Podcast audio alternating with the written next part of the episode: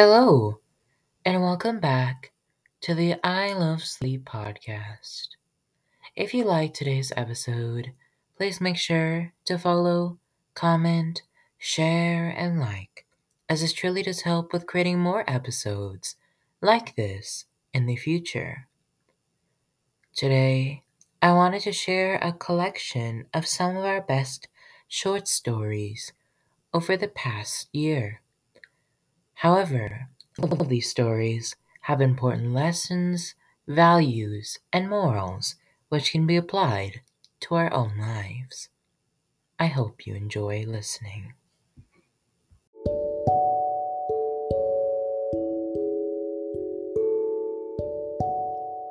Hello, and welcome back to the I Love Sleep podcast.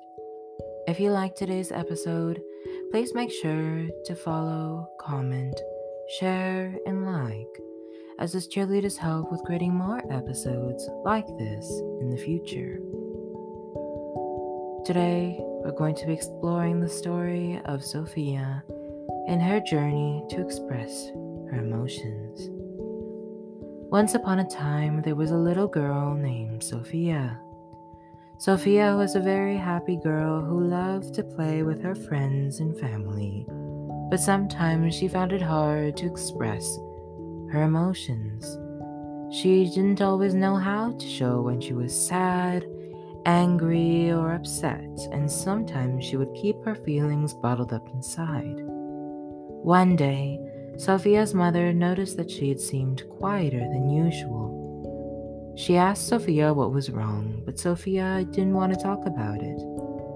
Instead, she shrugged her shoulders and said, Nothing.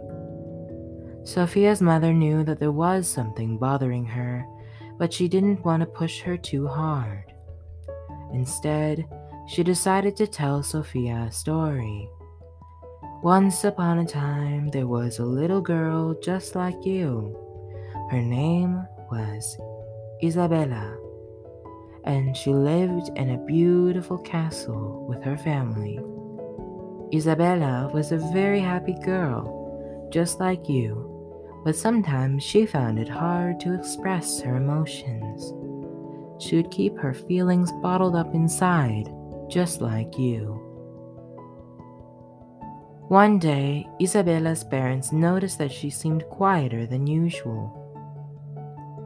They asked her what was wrong, but Isabella didn't want to talk about it. Instead, she shrugged her shoulders and said, Nothing. Isabella's parents knew that there was something bothering her, but they didn't want to push her too hard. Instead, they decided to tell her about a story. The story was about a little bird that lost its voice. The bird couldn't sing anymore, and it was very sad. The bird went to see a wise owl who told it that it found a way to express its emotions, even if it couldn't sing anymore. The bird listened to the owl's advice and started to write down its feelings in a journal. Every day, the bird would write about how it was feeling, and soon it was feeling much better. Isabella listened to the story, and she realized that she didn't have to keep putting her bottled up feelings inside. She could find a way to express them just like the little bird. And so she decided to start writing in a journal, just like the bird in the story. Every day, Isabella would write down how she was feeling, and soon she was feeling much better.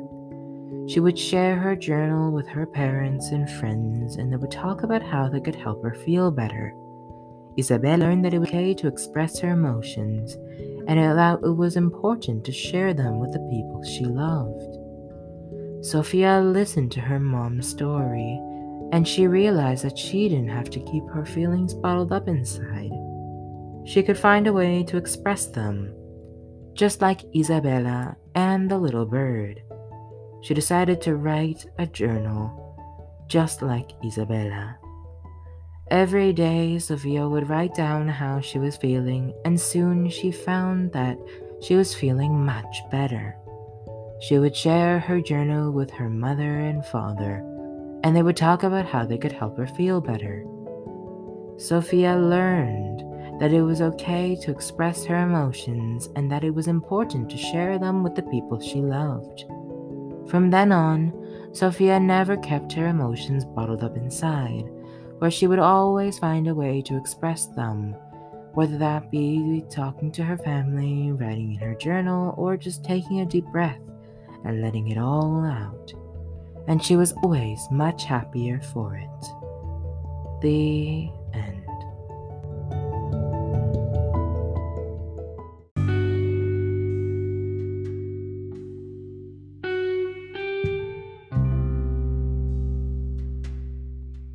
Hello, and welcome back to the I Love Sleep podcast. If you like today's episode, please make sure to follow, comment, share, and like, as this truly does help with creating more episodes like this in the future. Today, we're going to be going on a fantasy adventure to join a young girl named Lily. Once upon a time, in a faraway land, there was a young girl named Lily. She lived in a small village surrounded by beautiful green fields and a river that flowed through the village. Lily was a curious girl, always eager to explore and discover new things. She was fascinated by the world around her and loved spending time outdoors, exploring nature and watching the animals that lived in the fields. One evening, as Lily was getting ready for bed, she looked at the window and saw a shooting star streak across the sky. She closed her eyes and made a wish, hoping that it would come true. She wished for a magical adventure, something that would take her far away from the small village and into the unknown. As she drifted off to sleep, she dreamt of a magical forest where fairies and unicorns roamed free. In her dream, she heard a faint voice calling her name, for it was a fairy, and she was beckoning Lily to come and explore the enchanted forest. Lily eagerly followed the voice and found herself surrounded by towering trees and colorful flowers. As she walked deeper into the forest, she heard the sound of running water. Following the sound, she found a small stream which led her to the clearing. In the center of the clearing was a beautiful unicorn, its horn glistening in the moonlight. The unicorn beckoned to her, and Lily approached it with wonder. The unicorn spoke to her, and Lily was amazed to hear it. The unicorn told her that she was special and she had been chosen to help save the forest from an evil witch who wanted to destroy it. The witch had cast a spell over the forest, causing the trees to wither and the flowers to wilt. The animals that lived there were disappearing, and the fairy kingdom was in danger. Lily knew she had to help. She followed the unicorn deep into the forest, where they found the witch's lair. It was a dark and ominous place, filled with twisted trees and eerie shadows. The witch was there, cackling as she brewed a potion in a cauldron. Lily approached the witch, and as she did, she felt a surge of energy flow through her. She knew what she had to do. She closed her eyes and focused all her energy on the forest, calling upon the spirits of nature to help her. A bright light surrounded her, and she felt herself lifted into the air. The light grew brighter and brighter until it filled the entire clearing. And then, just as suddenly it, hit, it had appeared, the light faded away. Lily opened her eyes to see that the forest had been restored.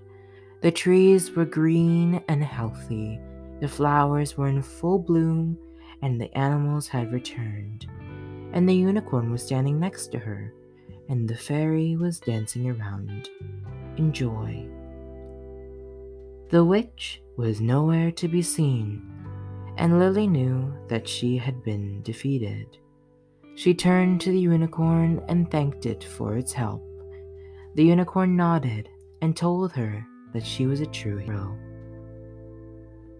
As Lily made her way back into the forest, she felt proud of what she had accomplished. She had saved the enchanted forest and had made a difference in the world. And as she fell asleep that night, she knew that her adventure was just beginning. There were many more magical lands to explore and many more challenges to face. But she was ready for anything.